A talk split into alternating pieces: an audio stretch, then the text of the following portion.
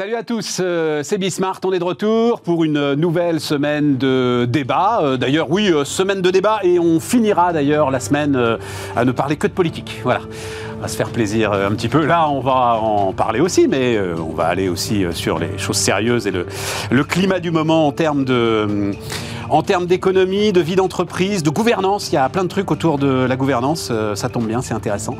Donc, on va voir tout ça dans le détail. C'est parti, c'est Bismart.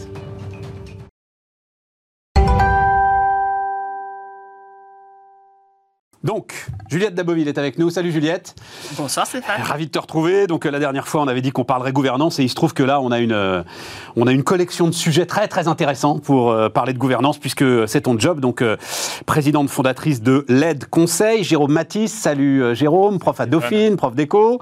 Et puis et puis Wilfried Galland. Salut Wilfried. le truc.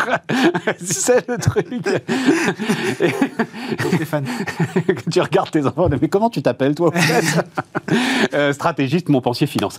Euh, alors, tiens, euh, démarrons présidentielle et croissance avant d'aller vers les, les dernières joyeusetés. Moi, j'ai une, question quand même qui m'intéresse. Enfin, je suis surpris de la façon dont on balaye les 7% de croissance. Euh, c'est même plus un sujet. Enfin, ce week-end, je regardais un peu la télé, là, les chaînes d'infos, tout ça. Tout le monde s'en fout.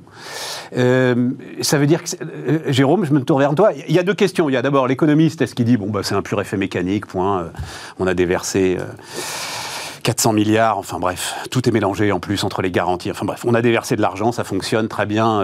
Hein. Donc premier, premier élément. Et deuxième élément, est-ce qu'à un moment quand même, Emmanuel Macron va pouvoir essayer de revendiquer un petit peu de cette croissance. Mais d'abord, la question à l'économiste, euh, performance ou pas performance euh, Rattrapage, tout simplement. Donc, Toi, tu dis rattrapage, tout simplement ça aurait pu se faire dans de plus mauvaises conditions. On a perdu 8% euh, en 2020, on a regagné 7%, on n'est toujours pas arrivé au PIB de 2019. Toujours pas ça va prendre un peu plus on de est, temps. Oui, mais on est sur un rythme supérieur, quand on regarde les derniers trimestres, un rythme supérieur à celui qu'il était en 2019. Oui, mais on n'est toujours pas arrivé à ce niveau de PIB. Ça va prendre un peu plus de temps. Ça, c'était tout à fait normal. C'est un rattrapage qui est meilleur que ce qu'on observe dans les autres économies euh, de l'Union européenne, par exemple. Donc la France est quand même un peu championne euh, dans, sur ce registre-là. Maintenant, bon, c'est pas non plus, euh, voilà, c'est du rattrapage. Mais c'est pas parce qu'on a perdu des points dans les années précédentes qu'on mécaniquement on en regagne. C'est un rattrapage issu comme même d'une ah, politique. T'es d'accord avec ça, Wilfried? Moi, ça me sidère qu'on puisse dire ça. Vraiment, Jérôme, en toute. je mettrais davantage l'accent sur le fait qu'effectivement, parmi les grands pays, on est celui qui s'en sort le mieux. Et ça, c'est quand même, euh, c'est quand même quelque chose. Jérôme va te répondre parce qu'on a plongé le plus. À, part l'Espagne. Il y a l'Espagne ah, qui a plongé plus que nous. et la Grande-Bretagne a plongé plus que nous. Si on prend 2020 et 2021, on fait, on fait le différentiel de croissance 2020-2021, on fait mieux que les Allemands, on fait mieux que les Espagnols, on fait mieux que les Italiens. Voilà, ça c'est euh, les faits. Alors je vais te répondre pour de mauvaises raisons. C'est parce que le commerce extérieur s'est grippé et que les Allemands, les Italiens, euh, forts sur le commerce extérieur. en tout cas, nous, on avait comme objectif de rattraper le plus vite possible. On a, on a fait avec nos moyens et avec l'économie qu'on avait. Et de toute façon, on savait que pendant ces deux années-là, de toute manière, on n'allait pas faire de réforme de structure, hein, c'était pas possible. Donc on a fait au mieux de ce qu'on pouvait faire. Et clairement, ça a été fait comme ça devait être fait. Donc je trouve que ça, franchement, c'est une, belle performance. Après, toute la question, évidemment, qui reste et qui va demeurer, parce qu'on va toujours se poser cette question-là, c'est comment est-ce qu'on arrive à augmenter notre bon sens de potentiel de croissance, notre fameuse croissance euh, potentiel qu'on doit, qu'on doit effectivement viser pour ne pas accélérer le rythme d'inflation et pour avoir le et pour avoir à terme un plein emploi qui ne soit pas euh, à 7% mais qui soit peut-être à 5 ou à 4. Donc comment est-ce qu'on fait pour tout ça? Ça sont toutes les réformes de structure qui doivent effectivement être faites et qui n'ont pas pu être faites mais pour de bonnes raisons. Après, de là à dire que euh, effectivement c'est un enjeu politique, je pense que de toute façon le chiffre de 7%, quoi qu'il en soit, restera quand même comme un marqueur. S'il avait été de 6,7, de 6,8 ou de 6,9, c'est pas la même chose. Politiquement, c'est autre chose de dire j'ai réussi à faire 7%. C'est un marqueur. Et ça, de toute manière, il va pouvoir. Alors tout le monde le dit, ouais, mais effectivement, on a fait moins 8. Oui, mais 7 pas 6,8, pas 6,9. Ah non, mais moi je suis d'accord avec toi. Et puis, euh, juste, je te donne la parole, euh, Juliette. Il y a, ah oui, mais euh, ça, a, ça, a, été fait au prix d'un endettement public considérable. C'est exactement le même endettement public supplémentaire en 2008. Hein. Voilà. et l'effet et la recovery a été beaucoup, beaucoup, beaucoup plus lente. Oui, Juliette. Non, mais ça, on peut en reparler, parce que je réfléchis là-dessus, je suis pas d'accord. Mais d'abord, je donne la parole à Juliette. bah, écoute, moi honnêtement, j'aime bien quand même lire dans des unes du New York Times qui disent euh, la France, ça fait mieux que d'autres. Ça fait plaisir. Ah, voilà. Oui, mais ça fait plaisir. Écoute, donc j'ai envie de le prendre comme ça. Je dis un, ça fait plaisir.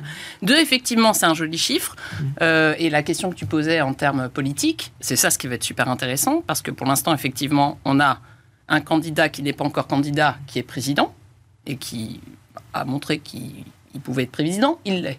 Qui là va sortir des chiffres sympas et les autres candidats qui doivent, eux, montrer qu'ils peuvent être présidents.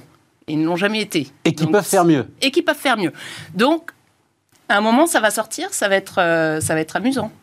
Quand on va commencer à sortir les chiffres. faire mieux, ils, prennent tout, ils ne prennent pas tous la croissance. Hein.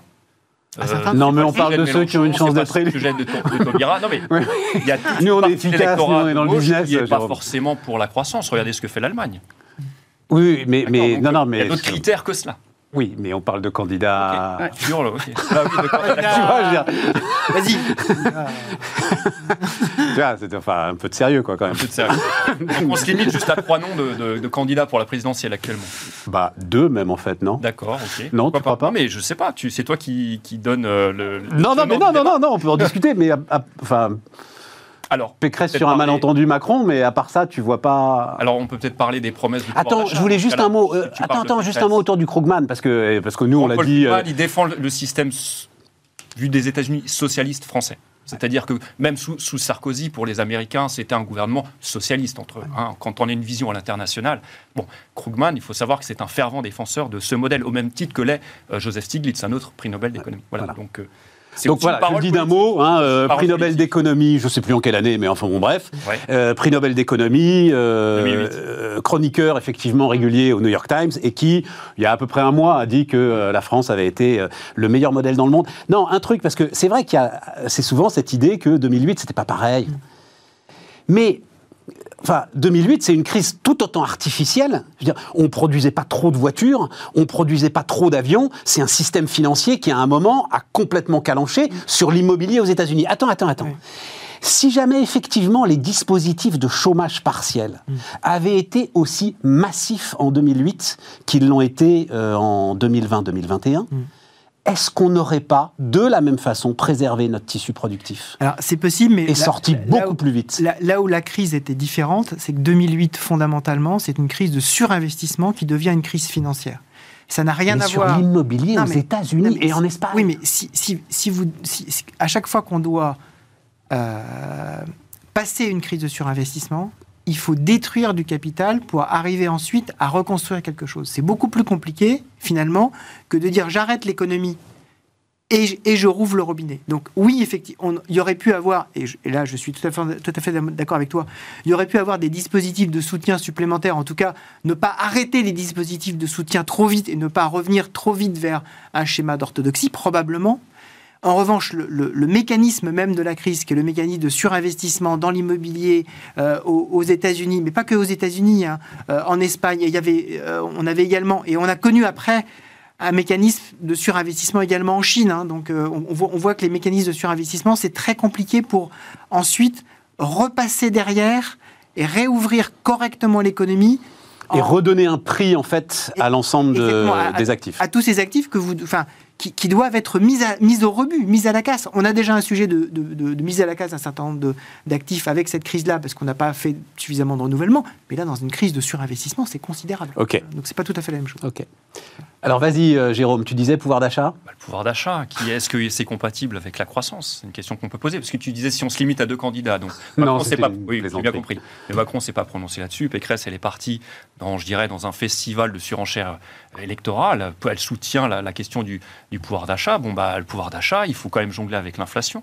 La Banque de France nous prévient que pour 2022, ce sera 2,5%. Ensuite, les prévisions 1,5% pour 2023 et 2024. Donc il faudrait que le revenu des Français soit euh, amélioré d'au moins 5,5% au cours des, des, trois prochaines années, ne serait-ce que pour qu'on ne perde pas en pouvoir d'achat. Pécresse, elle va carrément au-delà. Elle dit, moi je promets qu'on va augmenter ce pouvoir d'achat. Donc c'est une promesse quand même qui... Et puis après, si on fait un petit lien avec euh, quand même... Euh, elle parle des cotisations, je ne sais pas si tu vas approfondir le sujet du ah, bien sûr, bah, alors, si tu veux, c'est un tel cas d'école de délire politico-démagogique. On est d'accord. Oui, oui, on va approfondir le sujet. Oui, si vous en êtes d'accord, euh, chers amis. Donc, il y a un lien avec certaines variables euh, macroéconomiques. L'inflation, je l'ai mentionné. Il y a les impôts. On est quand même censé renflouer les caisses de l'État, puisque la, la, France a déployé un, filet de protection sociale pour amortir la chute euh, de, la crise du Covid. Et à un moment donné, il va falloir quand même payer la facture si on ne veut pas simplement zélester de ce poids sur les épaules des générations futures, comme on aime bien le faire. Et puis, il y a aussi la question des cotisations qui, euh, les cotisations sociales, qui euh, financent massivement notre système de retraite. Donc la, la stratégie qui est proposée euh, par Pécresse, c'est d'aller taper là-dedans. Donc c'est-à-dire d'opérer un transfert de pouvoir d'achat entre les retraités et les actifs. C'est ça ce qui va se passer in fine. Parce que si on cotise moins, bah, ça veut dire moins de retraite les retraités, c'est quand même un À aucun moment, elle l'a dit. Oui, mais elle le dit. Ah, mais oui, non, non, non, parce que la même te dit qu'on va aller jusqu'à, alors je sais plus, elle, si elle dit 64, 65 ans, je crois qu'elle est sur 65, elle. 65, elle. Donc la même qui te dit notre régime est à ce point déséquilibré qu'il faut aller travailler jusqu'à 65 ans, elle fait un write-off sur l'ensemble des cotisations retraite des salariés. Oui, tout à fait. Bon, il faut savoir quand même. Mais comment c'est possible Mais, sauf je suis sidéré. sauf à dire que tu, continues le transfert qui a commencé déjà entre euh, les cotisations euh, sociales et l'impôt. En disant que euh, ce qu'elle ce ne dit pas nécessairement. Mais même, non, non, mais tu fiscalises de plus en plus notre système social. Peu importe, c'est poche droite, poche gauche. Oui, bien sûr. Soit le système est au bord de la faillite et alors tu fais pas un write-off sur les cotisations. bien sûr. Bien sûr. Non, mais on est d'accord. Soit il n'est pas au bord de la faillite et tu me racontes n'importe quoi avec tes 65 ans. Soit on considère que la priorité, c'est d'abord de travailler davantage et d'augmenter la productivité, ce serait, ce serait mieux. Euh, soit on considère qu'en fait, on produit déjà tellement qu'en fait, le seul, la seule question, c'est comment est-ce qu'on se répartit le gâteau. C'est peut-être un, petit peu, peut un petit peu tôt pour se, pour se poser ce genre de questions. Je pense Électoralement, quand même, il y a un Français sur quatre qui est à la retraite. Ouais. Faire passer la pilule à tous ces retraités, qui, quand même. Ça pèse. Une proportion énorme d'électeurs. Bien sûr. Et puis ils votent. Et ils votent donc leur faire passer, leur faire accepter. Alors pourquoi pas? Ça peut être un débat de société. il faut savoir quand même que les retraités aucun moment, sont en moyenne plus riches que les actifs. Bien sûr, mais à aucun moment elle a plus dit propriétaires, etc. Donc pourquoi pas? Mais il faut aller, il faut présenter le débat jusqu'au bout. Il ne faut pas simplement dire je vais faire comme ça, mais je ne vais pas vous parler des conséquences. Il y aura des conséquences si elle fait ça. Ah oui, parce qu'à aucun moment elle a dit euh, bon, mais il va y avoir baisse de pension. Hein. électorale, hein. il y a des promesses, euh, voilà, pas Ah ouais, mais à ce niveau-là. La guerre, la chasse, et l'élection. Juliette. T'as regardé le. J'ai regardé. Je vais refaire un petit euh, historique après, hein, mais. Euh, écoute, moi, ce qui m'amuse, c'est que tout ça s'est paru en même temps que les, propositions du MEDEF, que les propositions euh, Union Métallurgie. UMM, ouais. UMM. Et ce qui est intéressant, c'est que pour le coup, Métallurgie, justement, ils sont venus sur la notion des retraites en disant effectivement, il faut qu'on change parce que c'est pas l'entreprise de, de de sponsoriser comme ça euh, toutes ces, toutes ces thématiques-là, il faut essayer de remettre d'un côté ce qui relève de la taxe, ce que tu disais tout à l'heure, et de l'autre côté ce qui relève vraiment des cotisations. Mm. Euh, et donc c'est vrai qu'il peut y avoir le débat qui s'ouvre un moment et elle n'a pas été, elle pas été jusque là. Il y a toute la question impôt de production euh, très clairement. Et puis là c'est quand même assez étonnant parce que dire euh, je vais vous augmenter les salaires, mais il faudra s'engager. Je, vous dis Alors attends, attends, de production, mais je vous augmenterai les salaires. Il y a tellement de choses. On va faire un petit juste. Je vais le faire très court. Je vais le faire très court. Elle démarre sa campagne en disant 10% de hausse de salaire sur le sur mon mandat, sur mon quinquennat. Bon, euh, les gars du MEDEF font un petit peu les calculs et se disent euh, non, ça va pas le faire, euh, Madame Pécresse, c'est une augmentation du coût du travail telle que vous prévoyez de faire les choses, c'est pas possible.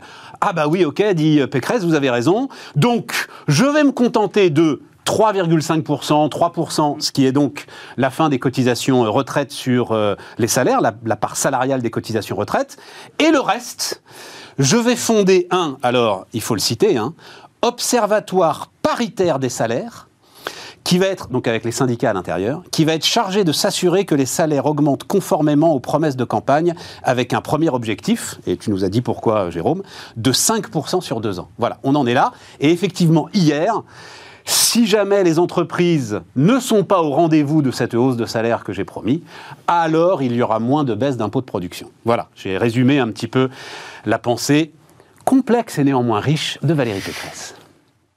Donc l'observatoire, on en parlait tout à l'heure, avant de commencer l'émission. Moi, ça me fait penser à la CIASP, ah donc beau comité interministériel qui existe dans la fonction publique depuis le début du XXe siècle, dont l'objectif, c'était pas du tout d'augmenter les salaires, c'était de, réduire les salaires justement au sein des établissements publics, des entreprises publiques, et, de vérifier que ça pèse pas trop sur le budget de l'État. Euh, donc j'aime beaucoup ces idées. Euh, euh, qu'on ressort avec des objectifs un petit peu différents à, plusieurs dizaines d'années d'écart. C'est le secteur public, Juliette. Ça peut se comprendre dans le secteur public. ça peut que l'État s'occupe du secteur public et des salaires dans le secteur public. Stéphane, oui, ça peut se comprendre. Et oui, le fait de mettre en place un observatoire comme ça, euh, qui soit en plus complètement général sur la notion de salaire, alors qu'on se rend bien compte que suite à la crise, il y a des entreprises qui s'en sont mieux sorties que d'autres des salariés qui sont mieux sortis que d'autres.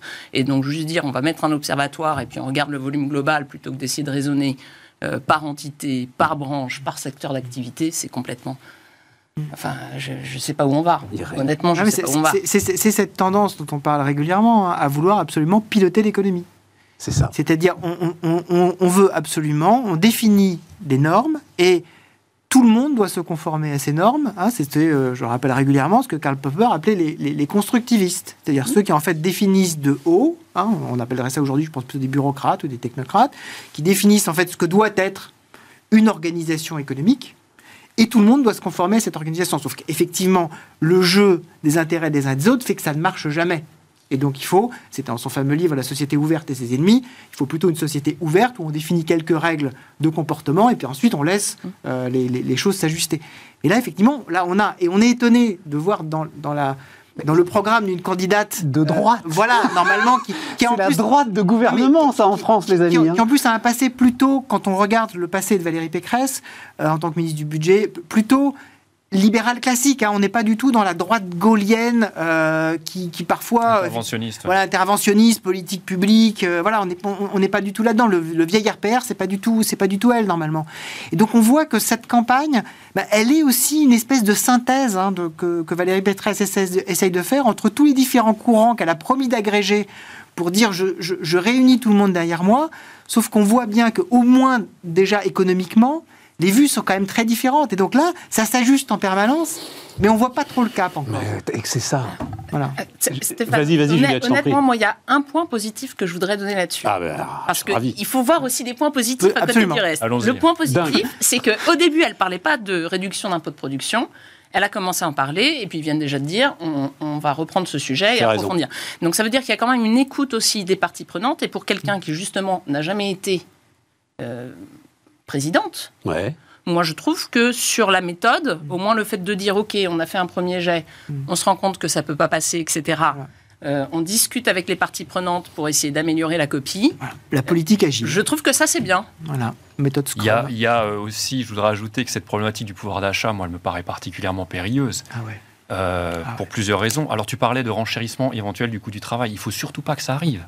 La première cause de pauvreté en France, je l'ai déjà dit plusieurs fois, je le martèle, c'est pas des salaires trop faibles, hein. c'est le manque de travail. C'est le fait que nous avons des millions de chômeurs en France. Il y a aussi des millions de gens qui occupent des emplois à temps partiel et qui souhaiteraient travailler plus et qui ne le peuvent pas. Donc il faut surtout pas enchérir le coût du travail. Et puis il y a autre chose, c'est aussi ça n'est pas que lié à des barèmes macroéconomiques cette histoire de pouvoir d'achat, c'est aussi lié à des enjeux sociétaux, l'environnement. Donc ça veut dire quoi? Qu'on continue à prôner le il faut consommer plus. Si on veut pouvoir, si on veut consommer autant, que ce qu'on a fait. Il faut changer les moyens de production pour moins polluer. Mais ça, ça coûte énormément d'argent et ça se répercute indéniablement sur les prix.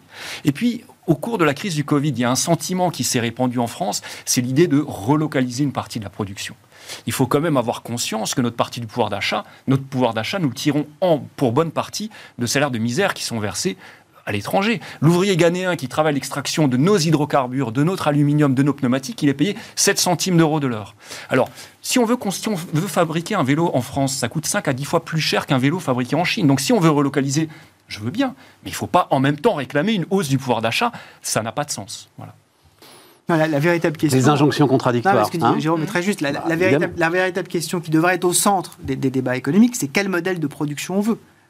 quel modèle, quel volume, comment est-ce qu'on l'organise? Et après, effectivement, se pose la question de comment est-ce que, en termes de fine-tuning, on répartit les, dividendes de ce modèle de production. Mais si on, si on raisonne uniquement en, dividendes, en fait, on voit très bien que arrive assez rapidement la problématique bien connue en France de la pensée magique et de l'arbre à pognon. Mm. C'est-à-dire que globalement, euh, à, un moment, il faut juste qu'il y, y, ait quelque chose qui arrive à la fin du système de production qui fasse augmenter le volume d'argent de tout ça et qui permet de, qui permet de le répartir. Et on le fait en général, en France avec beaucoup de lâcheté souvent, avec de la dette, et à un moment ça va s'arrêter. Donc ça, on voit aujourd'hui, c'est pas encore. Peut-être qu'avec l'entrée en campagne de, du président, ce sera peut-être le cas, euh, puisqu'on sent qu'il veut en faire visiblement un, véritable sujet. Mais ce, modèle, ce type de modèle de production et ce débat autour de ça, on ne l'a pas encore aujourd'hui, alors qu'on devrait l'avoir. Et le travail aussi. bien sûr, évidemment. parce que ça, c'est quand même très choquant. Quand tu regardes effectivement au niveau des sondages, etc., sur les attentes, je veux dire, pouvoir d'achat, s'il n'y a pas de problème, ça arrive en, première liste. Mais ce qui est marrant, c'est qu'on se rend compte qu'il y a quand même eu euh, un, impact de la période qu'on vient de vivre, justement avec le chômage partiel, avec l'apprentissage, où sommes toutes dans la mentalité, dans la culture des Français, l'entreprise est beaucoup mieux positionnée aujourd'hui qu'elle ne l'était il y a un an, il y a deux ans. Euh, et il faut vraiment retravailler sur cette notion de travail. Je, pense qu'il y a des vraies, des vraies thématiques derrière. La constitution d'un patrimoine professionnel. Mais c'est ça qui est fou dans toute cette histoire. Il faut réfléchir à ça. Non, mais c'est ça qui est fou dans toute cette histoire de Pécresse. C'est que d'abord, elle balaye complètement toute la réflexion autour de ce qu'une entreprise peut apporter, en faire, même en termes de rémunération, participation, association au capital, prime défiscalisée, bref, tout ce qui permet en fait de sortir de l'équation salaire brut, euh, salaire net, donc ça, elle le laisse tomber. Et puis derrière, quand même, enfin, euh, on en pense ce qu'on veut, mais toute la réflexion, je vais l'appeler la réflexion pénico, autour de la responsabilité d'entreprise, autour de l'idée de faire des accords d'entreprise, de travailler au sein de l'entreprise à la création d'un destin code. Voilà. Tout ça est balayé eh ben, moi, j'ai un rêve. C'est fou. J'ai un rêve, c'est que euh, je ne sais pas qui sera président ou présidente. Mais si ce président ou cette présidente euh, peut développer dans la loi ce que j'appelle les dispositifs expérimentaux, qui seraient laissés aux entreprises, parce qu'on est face quand même mmh. euh, à une inconnue aujourd'hui. On vient de bah, C'est tout le contrat d'entreprise pénico, ça, Juliette. Tout est fait, tout est prêt. Sur hein. le reste, tu vois, parce que par exemple, tu prends la notion de, de partage de valeur. Euh, je veux dire, en France, on a quand même la chance, on a fait partie des premiers à annoncer ça. Euh, c'est vraiment du, pur français. Intéressement, participation, actionnariat salarié. Aujourd'hui, tout ça, c'est illisible. Il y a vraiment ces systèmes-là. On, peut capitaliser parce qu'on a, le, on a le recul pour savoir euh, ce qui a marché, ce qui n'a pas marché, pourquoi, comment, et pour pouvoir améliorer les dispositifs, déjà, commençons par des choses comme ça. En parallèle, il y a effectivement un besoin d'investissement qui est juste colossal pour les entreprises post-Covid, avec l'impact climatique, il va falloir repenser toutes les infrastructures, etc. Et pas que les entreprises, je veux dire, ça va être pareil au niveau public.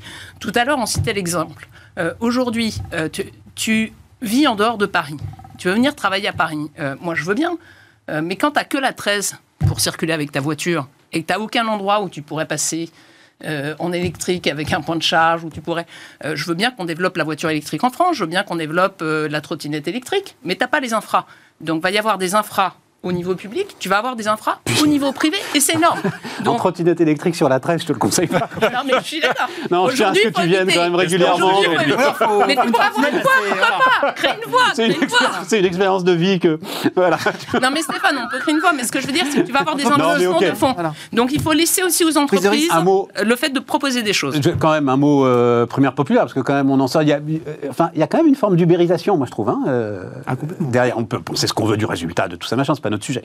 La pratique, il y a une forme d'ubérisation que j'ai trouvé intéressante. Donc, euh, quoi, c'est anecdotique, c'est un précédent, c'est euh, l'image de l'effondrement des partis. Enfin, ça y est, on commence à, constater que les partis sont plus capables, en fait, d'organiser la vie politique. Probablement les, les, réseaux sociaux ont tout court-circuité. C'est-à-dire que maintenant, on va directement pouvoir, c'est simple, c'est très simple pour un parti ou pour un candidat de mener des micro-sondages en utilisant les réseaux sociaux, de tester ce que les gens ont envie d'entendre. Pécresse s'est engouffré dans cette histoire de pouvoir d'achat, parce que, comme tu le dis très bien, c'est la première préoccupation des Français. Et ça, on l'a vu au travers de sondages qui ont été menés notamment sur les réseaux sociaux. Donc ces réseaux sociaux, finalement, court-circuitent tout l'organisation le, traditionnelle des partis avec des gens qui adhèrent aux partis, qui font remonter avec des débats, des tables rondes au sein des partis pour faire remonter les idées. Tout ça, c'est fini. C'est voilà, il y a un court-circuitage énorme. Ça restructure le paysage, mais en France, mais pas qu'en France. Tu parles d'ubérisation, c'est un peu ce qu'on observe dans de nombreux pays hein, développés actuellement. Hum je, trouve qu'il y, a deux aspects là. Il y a effectivement, on voit qu'il y, a un élan incontestable pour euh, avoir de nouvelles formes d'organisation. Il ne faut pas oublier non plus que cet élan aujourd'hui ne concerne qu'une petite partie de la population.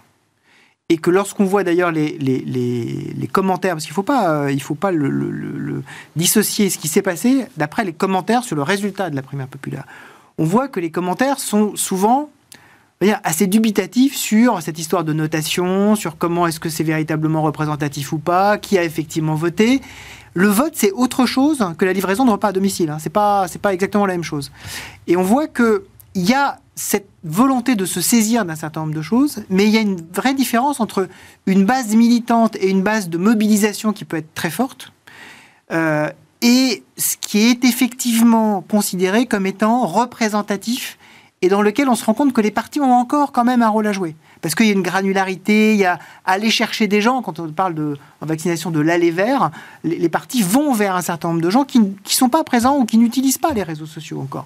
Donc on, est dans cette... Je pense qu'on est dans cette phase moi, ça m'intéresse. Juliette, Juliette comment tu vois le truc? Euh, Ça me fait penser à l'initiative qui a été lancée en Tunisie, là de pouvoir justement, ah. euh, via les réseaux sociaux, euh, demander à la population tunisienne, bon ben voilà, aujourd'hui il y a eu des petits changements au niveau étatique, vous n'avez plus de parlement, et donc vous, Tunisiens et Tunisiennes, un changement, je l'ai fait de façon diplomatique. Comment souhaitez-vous Qu'attendez-vous Attends, initiative lancée par qui euh, par, le président par, le président, voilà. Vas-y, vas-y, continue, oui, par le président. Et donc il a lancé une grande initiative publique euh, où les Tunisiens et Tunisiennes peuvent répondre en ligne à un certain nombre de questions, faire part de leurs attentes, etc. Et ce que tu disais très justement, c'est tout le problème aussi de la fracture numérique, mm. c'est qu'il y a quand même un certain nombre de personnes de la population qui n'ont pas accès mm. à ces Qui l'utilisent pas vraiment. Ou qui l'utilisent pas vraiment, ou mm. qui l'utilisent mal. Ou...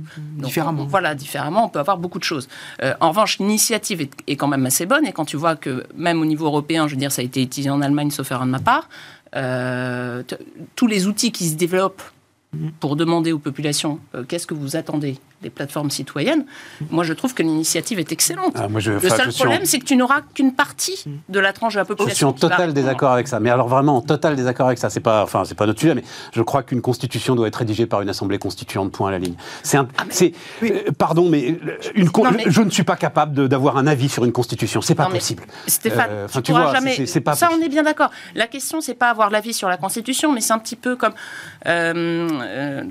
les cahiers de doléances, la poste gilet jaune, c'est n'importe oui, quoi. Mais regarde, l'institut euh, présidé par euh, par Monsieur Frérot là, qui vient de rendre ses conclusions aussi, et qui pour une fois a rendu euh, ces 15 conclusions qu'il a passées au crible. Institut de l'entreprise, Institut de l'entreprise, tout à fait. Ils ont une démarche participative très différente là.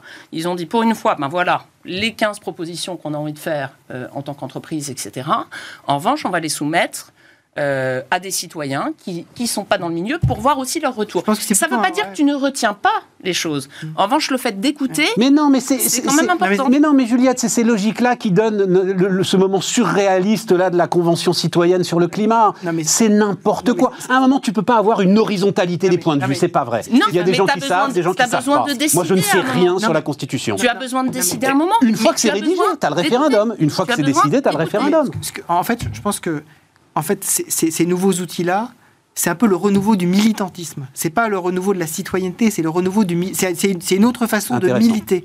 Et donc effectivement, les gens qui sont motivés, qui veulent se, mettre ensemble pour pousser des causes, ça c'est extraordinairement intéressant. En revanche, effectivement, là où je te rejoins, tu peux pas atteindre toute la population. Donc, mais, voilà, mais surtout, c'est intéressant, renouveau encore une fois, tu, les gens qui veulent s'engager. Tu as un avis sur un projet constitutionnel. Tu, tu fais un Wilfried. Alors oui, toi, parce que euh, tu es un puits de culture, mais enfin, euh, pardon, il faut quand même le droit public des années d'études de droit constitutionnel avant de savoir comment euh, faire une. Je, vais dire, Stéphane, moi je, trouve que ce que tu viens de dire sur le militantisme, pour moi, est très important. Et je suis désolée, quand tu regardes aussi le nombre de citoyens qui aujourd'hui ne vont plus voter, mm. si ce genre d'outils peut aussi aider à faire revenir dans la course un certain nombre de personnes. Et à attirer les jeunes. Et hein, attirer les jeunes, eh bien, je trouve que c'est plutôt positif. Plutôt les Donc, vieux euh, les jette pas encore là-dessus, Jérôme? Non, mais je disais oui, simplement attirer les jeunes. Parce que c'est. Quand tu parles d'ubérisation, c'est marrant, ça me fait penser un petit peu aux banquiers qui s'accordent plus à essayer d'attirer de nouveaux clients pour octroyer des crédits immobiliers. On, dit, quand tu veux négocier ton crédit immobilier, ne va pas à ta banque, démarche d'autres banques, parce qu'elles essaient juste d'être plus compétitives en, essayant d'acquérir de nouveaux clients et finalement se préoccupent assez peu de garder ceux qui sont déjà dans la maison. C'est un peu la même chose ici. Bon, les, personnes âgées qui ne sont pas sur les réseaux sociaux, qui ont toujours voté à droite, ils vont continuer de voter à droite, tout simplement. Donc le combat qui est mené par tous ces candidats à la présidentielle, c'est d'acquérir de nouveaux électeurs. On leur dit, les jeunes ne votent pas assez, il y a ces réseaux sociaux, il faut les utiliser. Et ils écoutent ses conseils, c'est normal. On marque une pause.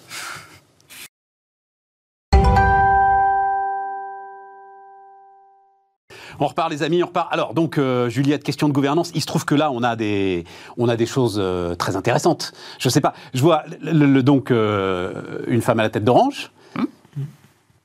On nomme le DG sans nommer le président.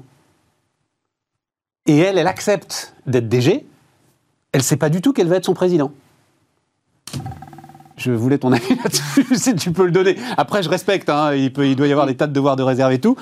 Je trouve, personne n'en parle, mais je trouve la procédure surréaliste. Alors. Alors. Reposons les là, là, je sens que. Alors, terrain miné. Euh, un, euh, une femme, j'ai envie de dire, il y avait d'autres candidats qui étaient des hommes qui auraient eu le même type de problématique. Donc, si je prends juste le côté nommer une femme à la tête d'Orange, moi je suis super contente. Parce qu'il y en avait quand même vraiment trop peu sur les sociétés. Et, l'État était dans son rôle à peser pour ça, parce que l'État a pesé pour que ce soit elle. Hein. parce qu'elle était femme. À compétence égale, l'État a dit. Donc remettons ouais, non, non, ok, ok, ok. Donc je trouve ça très sain. Et puis euh, il faut quand même se souvenir aussi, euh, notre amie Ursula, qui il y a une dizaine de jours a dit qu'elle avait poussé une réglementation au niveau européen pour imposer aussi un quota sur les boards.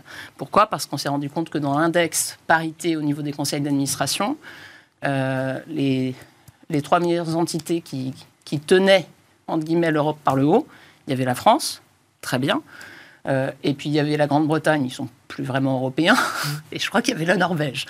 Donc ils se sont dit, si on regarde le okay, revenons, revenons, sur Orange, revenons sur Orange. Ça, ça me semble bien. En termes de process après, euh, moi ce qui m'amuse, c'est que tu es aussi sur un cas de dissociation de fonction, et ça rappelle quelques dossiers. Euh, par exemple, NJ, sur la dissociation de fonction. oui, mais là, le président, il était connu. Le président était connu.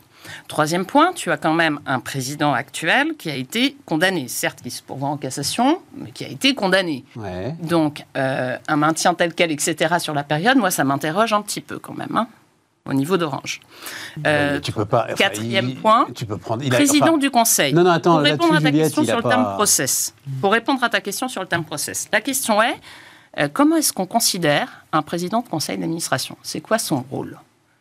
En France, euh, la, notion de dissociation de fonction, si tu veux, entre directeur général et président du board, euh, c'est très américain, c'est très anglo-saxon, donc ça a été, on a de plus en plus de dissociation de fonction sur les boards, mais c'est une culture anglo-saxonne.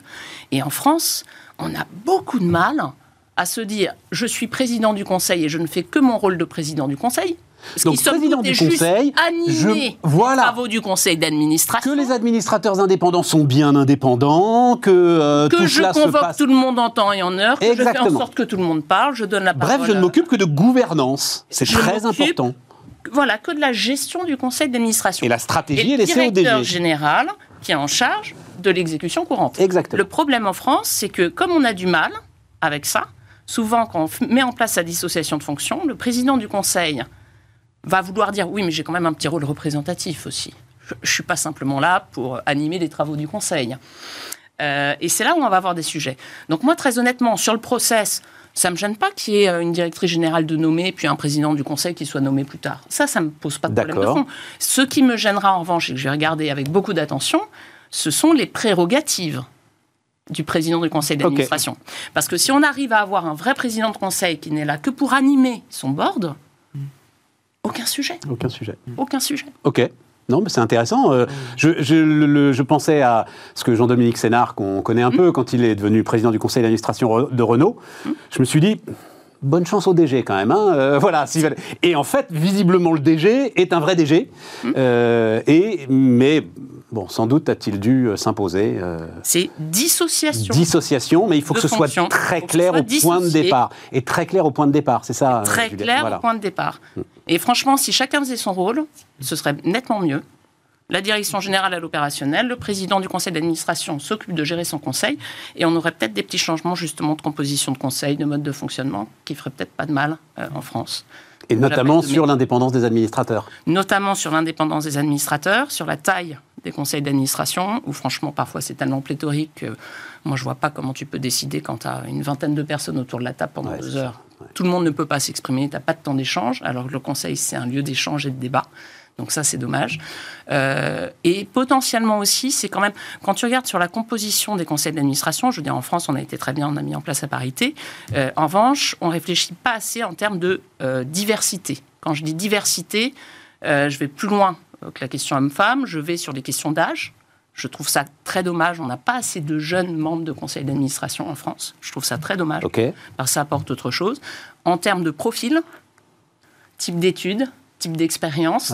et aujourd'hui, on raisonne quand même beaucoup en mettant autour de table, euh, enfin on continue, heureusement pas tout le monde, mais en mettant autour de table d'anciens dirigeants qui ont été opérationnels, donc qui ont du mal psychologiquement à se dire j'arrête d'être opérationnel, je ne deviens qu'un administrateur parmi un autre, euh, comme tant d'autres.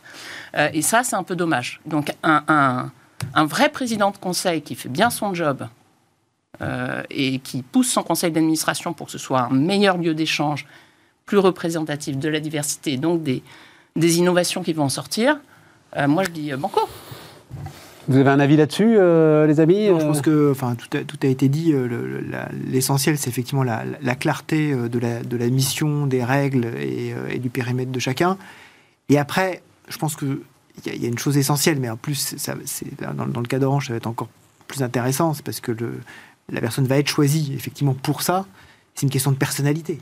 C'est-à-dire qu'on euh, on a beau mettre toutes les règles qu'on veut, si la personnalité n'est pas en adéquation avec ces règles-là, bah forcément, après, il y a des guerres de périmètre. Euh, tout, tout n'est pas. En, général, c'est rarement comme dans un contrat américain où euh, vous avez le droit d'acheter une orange pour la peler, en faire du jus, etc., Donc, en fait, il faut, après, il faut, il faut effectivement, là, comme, comme tu disais si justement, c'est-à-dire que c'est difficile pour un président ou pour un membre du conseil qui vient de l'opérationnel de se mettre dans, une, dans, une, dans un état psychologique pour dire effectivement je ne suis plus opérationnel. Mais ça c'est clé, c'est-à-dire que la, je pense que la psychologie, l'état d'esprit dans lequel on, est est, à, la limite encore pour moi beaucoup plus clé que ce qui va être rédigé sur le, dans, les statuts. Jérôme oui, alors si on parle aussi de la féminisation, tu parlais de la féminisation. Oui, oui, oui. Histoire euh, juste, j'ai pas donné les chiffres, donc attends, j'ai dit, j'ai noté moi trois femmes à la tête d'entreprise du CAC 40. Ouais. Mais il m'en manque une. Il y a, il y a Engie, il y a Orange. Pas encore. T3, c'est bientôt, c'est Veolia. Ah oui, c'est ça, c'est Veolia. et, et il y a Sodexo, euh, Sophie Bellon, dont on, enfin, on ne sait pas comment ça va tourner. Hmm. Bah, C'est-à-dire qu'il n'y a plus de DG, quoi. Voilà. Donc elle est à l'opérationnel. Euh, voilà. Hmm. Et donc pour le. Non, mais là où c'est plus intéressant, c'est pour le SBF 120. Donc c'est 14 femmes euh, à la tête de groupe du SBF 120. Donc, euh, et on a une estimation de 10% de femmes à la tête des startups. C'est un score qui est légèrement supérieur à ce qu'on observe aux États-Unis, par hmm. exemple. Si on prend le SP 500 ou Fortune 500, c'est-à-dire si on classe les entreprises par capitalisation boursière ou par chiffre d'affaires, on tourne entre 6 et 8% de femmes qui sont nommées à la tête. Ce qui est un mouvement quand même en hausse D'ailleurs, euh, les médias américains font les unes là-dessus en disant Regardez, c'est formidable, on est passé de 6 à 6,5%, etc. euh, bon, il y a aussi, au-delà de la problématique du genre, comme ce que tu disais, aux États-Unis, une autre problématique c'est mmh. aussi euh, les minorités. Bien sûr. Les minorités, là. voilà. Donc, eux, ils s'engagent sur des chantiers, etc., à long terme. Mais finalement, dans nos économies développées, voilà, c'est quelque chose qu'on essaie de prôner. Est-ce que ça donne, il y a une question intéressante, est-ce que ça donne euh, lieu à des politiques différentes au sein des organismes? Juliette, ça c'est le grand débat. Hein. Management au féminin. Je vous le on ne passe pas une heure là-dessus, mais c'est vrai que c'est une bonne question. Alors moi, je, vais te répondre. Je suis pas, je, vais pas répondre sur le management au féminin. Je vais répondre sur le management tout court, parce que je suis convaincu que ce qui est important, c'est la diversité. Moi, je, je travaille que sur la gouvernance. Et donc, ne travaillant que sur la gouvernance, ce qui m'intéresse, c'est comment est-ce qu'on fait pour produire l'intelligence collective au sein d'un organe. Et je suis désolée, quand tu as euh, une diversité de représentation hommes, femmes, jeunes, euh, plus âgés, euh, profils divers d'expériences personnelles, professionnelles, bah, ça produit de meilleurs résultats. Donc moi, c'est ça ce qui m'intéresse et je ne vais pas me prononcer sur la parité. En revanche, il y a une chose quand même qui me choque un petit peu dans les chiffres que tu as donnés là. Euh, c'est 10%, euh, sur euh, les startups. Ouais, mais je me méfie de ce chiffre. Je ne sais pas comment tu peux arriver en ce moment. Il y en a tellement dans tous les sens. Oui, mais regarde les licornes. Il y avait eu un article, je crois, il y a un mois, mm. dans les échos sur mm. les licornes, en mm. montrant que sur toutes les licornes françaises, il y en avait une seule, Vestiaire Collectif, qui avait été cofondée avec une femme. Et ça, pour le coup, il y a des sujets derrière qui sont des sujets d'accès au financement. donc, certes, BPI s'est mis dedans, un certain nombre d'investisseurs, etc. Mais ça montre bien que sur tout ce sujet-là, de diversité, de parité, de tout ce qu'on veut. Euh, il n'y a pas qu'une question non plus qui est de, euh, entre guillemets, euh, de, penser rôle modèle en, nommant des gens au plus haut poste à un moment donné. Il y a aussi toute une, tout, un sujet d'accompagnement très jeune, parce que les startups, il y en a quand même beaucoup qui ne sont pas fondées par des... Mm. par, des barons de plus de 60 ans. Euh, et donc, bilan de l'histoire, il faut accompagner. Il y a des startups de vieux. Il, y a des startups de vieux. Il y en a toujours, on est bien d'accord, heureusement d'ailleurs. Mais il faut accompagner en termes de formation et il faut accompagner en termes d'écosystème que tu mets en place. Et, ça, ça m'embête plus. sur les startups, il y a quand même un des gros clubs de business angel en France qui est exclusivement féminin. Je sais, je sais, mais je suis. Oui, mais en as un. oui, mais c'est pas d'exemple. Si c'est un, club de business angel qui pèse et qui compte. Oui, oui, tout à fait. Et puis, c'est très bien, ça, fait pas gêne. Exclusivement féminin, ça me gêne en plus. C'est pour dire qu'il n'y a pas. Ça répond pas pour moi au sujet. D'accord. Si tu veux. Alors là, je m'en suis un peu détaché, mais j'ai un exemple très précis euh, c'est Idinvest qui m'avait expliqué pourquoi ils n'avaient pas investi dans Blablacar. Hmm. Parce que euh, Frédéric Mazzella était centralien et qu'un centralien pouvait pas diriger une start-up. C'était euh, il y a 20 ans, hein, voilà. Mais non, je n'ai pas, même même en off, même dans vraiment dans l'intimité de conversation qu'on peut avoir, et faites-moi confiance, je n'ai pas d'exemple de gens qui m'aient dit ah non, on l'a pas fait parce que c'était une femme. ça, ça, je ne l'ai jamais entendu. Alors peut-être que c'est vrai dans la pratique, quand mais même ce serait je ne l'ai jamais entendu. Personne ne s'en vanterait. Si c'était vrai, personne ne s'en vanterait. Mais fais-moi confiance. Non mais moi-même qui fréquente ce genre de club, je peux te dire que j'ai jamais vu ce genre d'argument sortir, même en off, en dehors de, même quand les, les gens ne savent pas ce qu'on dit sur eux, ça n'a jamais été un argument. Au contraire, si c'est un secteur qui touche typiquement une consommation féminine, on préfère une femme. Parce qu'elle sera plus que les enfin, hommes. en tout cas, à la question que tu posais, il y a, Stéphane Payez, euh, je ne sais jamais comment on prononce la patronne de la Française des Jeux, euh, qui a répondu récemment, là, c'était, je crois que c'était dans le Figaro, euh, où elle, mais j'entends assez souvent quand même des dirigeants dire, mais me parlez pas de management au féminin, c'est n'importe quoi. Mm. Voilà.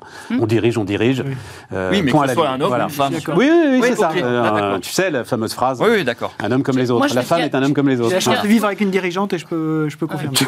Bah ça fait 25 ans. Attends, parce que le temps tourne très vite. Moi, je veux qu'on parle d'Orpea parce que ça, ça m'intéresse, moi, quand même. Les, gars, donc, alors d'abord, je sais pas, euh, on réfléchissait ensemble avant l'émission, euh, Wilfried, est-ce qu'il y a un mm. précédent? Moi, je crois qu'il n'y en a pas. Une telle destruction de valeur et une telle vitesse sur une enquête journalistique. Euh, donc, Orpea a pratiquement perdu la moitié de sa valeur boursière là. c'est quand même plus de 2 milliards d'euros, c'est-à-dire on parlait de quelque chose qui était, enfin qui est un gros acteur, que c'est pas une penny stock balayée comme ça par par un problème de défiance. Et la deuxième chose là où je voudrais votre avis, c'est donc là il vire le DG, mais enfin, bon Dieu, si c'est effectivement un système organisé, mais c'est l'intégralité du conseil d'administration qui doit démissionner sur un truc comme ça, non euh, Je voulais ton sujet, euh, je voulais ton avis, euh, Juliette. C'est une histoire de fou. c'est une histoire. Même chose, hein, si d'une manière ou d'une autre tu es. Non, non, il n'y a pas de problème, je peux en parler. alors, moi, je vais dire ce qui m'a, ce qui m'a étonné dans ce dossier, sont les communiqués de presse de la société elle-même, parce que tu as le premier communiqué qui est, on n'a pas le bouquin. Euh, c'est de la diffamation, euh, on fait tout parfaitement bien. Second communiqué deux jours après. Euh, bon, on va quand même faire mener des évaluations par deux cabinets de conseil indépendants dont le nom sera communiqué. Alors déjà, moi, quand on parle d'indépendance, je suis toujours assez je rigoriste en disant indépendant, d'accord, mais je serais intéressé de voir vraiment le nom des cabinets in fine mhm. et donc la réelle indépendance de ces cabinets dans un cadre un peu compliqué. Et puis troisième tir où effectivement, paf. On vire le DG. On vire le DG. Euh, la veille de sans aller plus loin. La veille de son audition par la ministre. Exactement. Euh, il, doit aller voir la, ministre le lendemain. Non, non, Et donc là, tu te demandes, en fait, quand tu regardes euh, la petite escalade tous les deux jours, moi, je ne veux pas répondre à ta question tant que j'ai pas le communiqué de presse dans 48 heures, hein, parce que celui-là, il va m'intéresser. Non, mais toi, tu penses quoi? Moi, je pense c'est l'intégration. Sur un truc pareil, encore une fois, je, je, vais y réfléchir, hein, puis on va en parler toute la semaine. Je crois que c'est sans précédent. Mais bon Dieu, le conseil d'administration doit démissionner. C'est pas possible autrement, quand même, enfin. Alors, bah, la surveillance, effectivement, de la gestion, euh, ça relève du rôle du board, et donc, effectivement, il y a des questions à se poser. Le, seul truc, c'est que euh, sur un cas comme ça, tu risques quand même de, de déstabiliser encore plus la société parce que si tu vides tout le monde, tu euh, t'as plus personne. Euh, qui, bah, T'inquiète, les directeurs des, des, EHPAD, ils vont continuer à bosser. Hein, euh, J'entends le point, mais moi je trouve que c'est quand même assez logique, à la place du conseil d'administration, je veux dire, soit il y en a qui savent, et dans ce genre de cas c'est simple, hein, de toute manière, un administrateur qui sait quelque chose qui n'a pas fait son job, c'est à lui de démissionner euh, dardard. Et c'est pas la question de tout le conseil, c'est à titre individuel, parce que sinon ils vont se retrouver quand même dans des euh, dans des risques de responsabilité pénale et autres qui, où ils n'auront pas envie d'être. Donc, à titre individuel, un administrateur doit se poser cette question-là. Après, à titre collectif, euh, s'ils ont besoin de le lancer l'audit pour vraiment voir à quel niveau dans l'organisation ça existait, ça n'existait pas, ce qui était su, pas su, parce que tu peux aussi avoir de la fraude derrière tout ça et qu'il ne soit pas remonté. Je n'en sais rien, je n'ai pas lu le livre. Donc c'est pour ça que je, suis assez prudente là-dessus. Euh, donc moi, honnêtement, je vais pas, euh, vais pas sortir comme ça en disant c'est forcément une erreur. Oui, et puis bah, moi je, rejoins tout à fait ce que, ce que tu dis sur euh, le fait qu'il faut, euh, il faut se méfier aussi des, des, grands coups de balai, parce que tu mmh. disais les, les directeurs d'EHPAD vont faire, vont faire leur travail. c'est vrai dans le cadre euh, d'une organisation très décentralisée. C'est-à-dire si effectivement il a les, toutes les manettes pour faire tous les contrats euh, possibles, imaginables, à la fois d'approvisionnement, de recrutement, etc. Il n'y en a pas pour six mois. Je veux dire, le conseil d'administration qui démissionne, voilà, tu, et puis. Euh, après, je pense que c'est. Tu fais une assemblée générale, tu repars, enfin, ça peut se faire vite, quoi. Après, il faut, il faut regarder, est-ce que l'organisation a conduit à un certain nombre de dérives, dans quelle mesure euh, Voilà, le, dossier, il est quand même très, très complexe. Hein. on sait aussi que, voilà, il y a des optimisations financières qui n'ont peut-être pas été très bien faites, pas, bien interprétées. Bah, tout ceci va, va, réclamer quand même plus que juste euh, voilà, des, décisions euh, très très rapides. Mais c'est vrai qu'il euh, faut le regarder. Quoi. Je ne vais pas le citer, mais c'est l'un des invités de la semaine dernière. On parlait du, du dernier livre de Welbeck, qui, mm. enfin, moi personnellement, m'a beaucoup déçu. Et, et, il disait, en fait, si tu veux sonder la vérité de l'âme humaine, c'est l'enquête sur Orpea qu'il faut lire. C'est pas le dernier Welbeck. c'est ça. Je crois qu'il avait raison. On parlait de la psychologie individuelle. Non, mais tout à l'heure, on parlait de la psychologie individuelle par rapport aux règles qui sont établies. Euh, je pense qu'il y, a aussi probablement euh, une question euh, effectivement de, profil psychologique des gens qui sont aux manettes. Hein. est-ce, que, est que vous avez véritablement, dans, le, dans ce cadre d'entreprise, je n'ai pas appelé ça une entreprise à mission parce que maintenant ça, ça, ça, veut dire quelque chose juridiquement, mais qui a comme mission principale d'accompagner jusqu'à la fin de leur vie les, les personnes les plus vulnérables, vous devez avoir un profil psychologique particulièrement attentif à ce genre de choses. Si vous, si vous avez que des gens qui sont attentifs à des tableurs Excel, euh, il y avait un. Ah, attends, tu veux dire parce qu'il y, a un sujet sur les indices ESG aussi, non Je veux qu'on parle. Tu voulais. tu parles. Vas-y, vas-y. Euh, tu parles aussi de destruction de capital. Ouais. Les marchés, enfin, l'action en bourse s'est effondrée. Ouais. Alors une approche naïve, ce serait de se dire, les investisseurs se disent quand même, je vais, je vais retirer mes fonds, je vais arrêter de financer, même ne serait-ce qu'indirectement sur le marché secondaire, une entreprise qui se comporte comme ça. Et puis une analyse un peu plus lucide ou euh, terre à terre dirait, ben non, les, les gens vont arrêter de mettre leurs parents ou leurs grands-parents dans des EHPAD qui portent ce nom-là, parce que c'est donc c'est finalement des profits futurs qui sont détruits.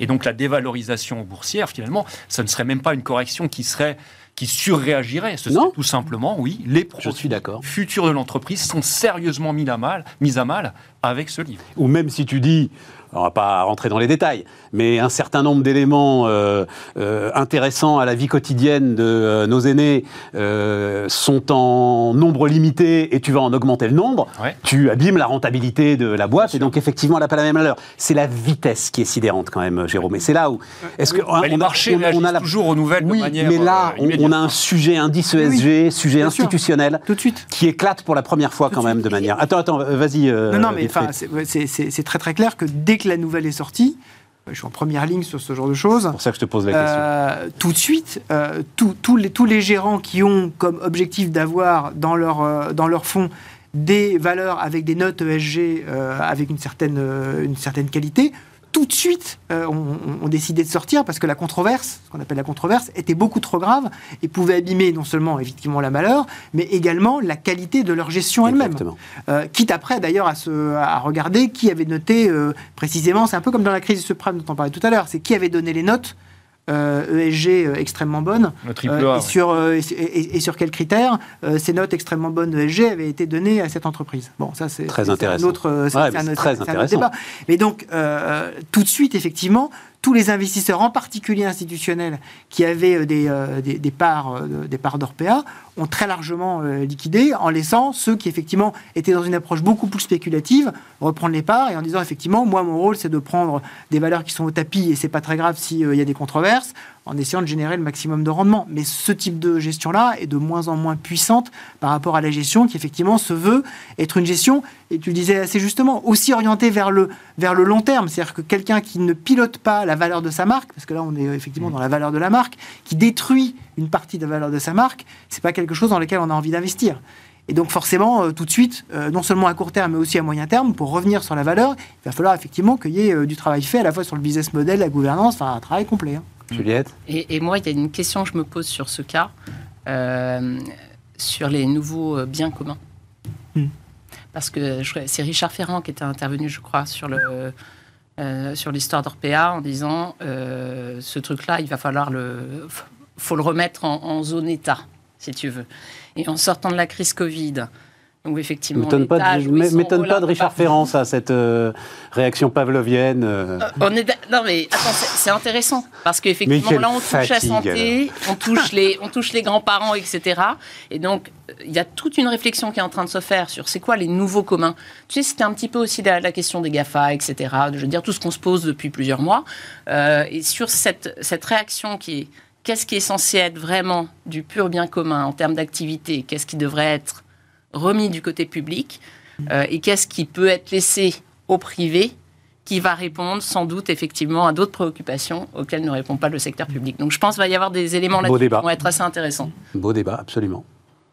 On a fait le tour euh, d'Orpea ah On a bien habillé le sujet là. C'est super intéressant, non Ça t'intéresse pas plus que ça C'est super intéressant. super intéressant. en fait, je trouve que ce qui est, super intéressant, et là on, enfin, on, touchait tout à l'heure véritablement le sujet, c'est euh, à quel moment les, principes financiers s'intègrent dans une euh, vue qui est une vue de, service à la personne. Et donc, donc la question, c'est la question de, par exemple, de, ce qu'on voit régulièrement d'ailleurs dans les collectivités locales. Quels sont les critères de délégation de service public Ça se gère très bien. Ça se gère très bien, mais c'est une délégation. Oui, mais on va au-delà. On prolonge en fait la discussion qu'on a avec euh, Tesmar et Landier. Donc Augustin Landier, David Tesmar. Augustin Landier était avec nous euh, la semaine dernière. Ce bouquin qui s'appelle Le prix de nos valeurs, mm. que je vous conseille, hein, euh, Juliette, qui est un peu moins ardu à lire que l'économie du bien commun de Jean Tirole, où Jérôme sans doute lui plonge dedans. Mais si on n'est pas profadophile, c'est un peu dur. C'est pas le cas de Tesmar et Landier.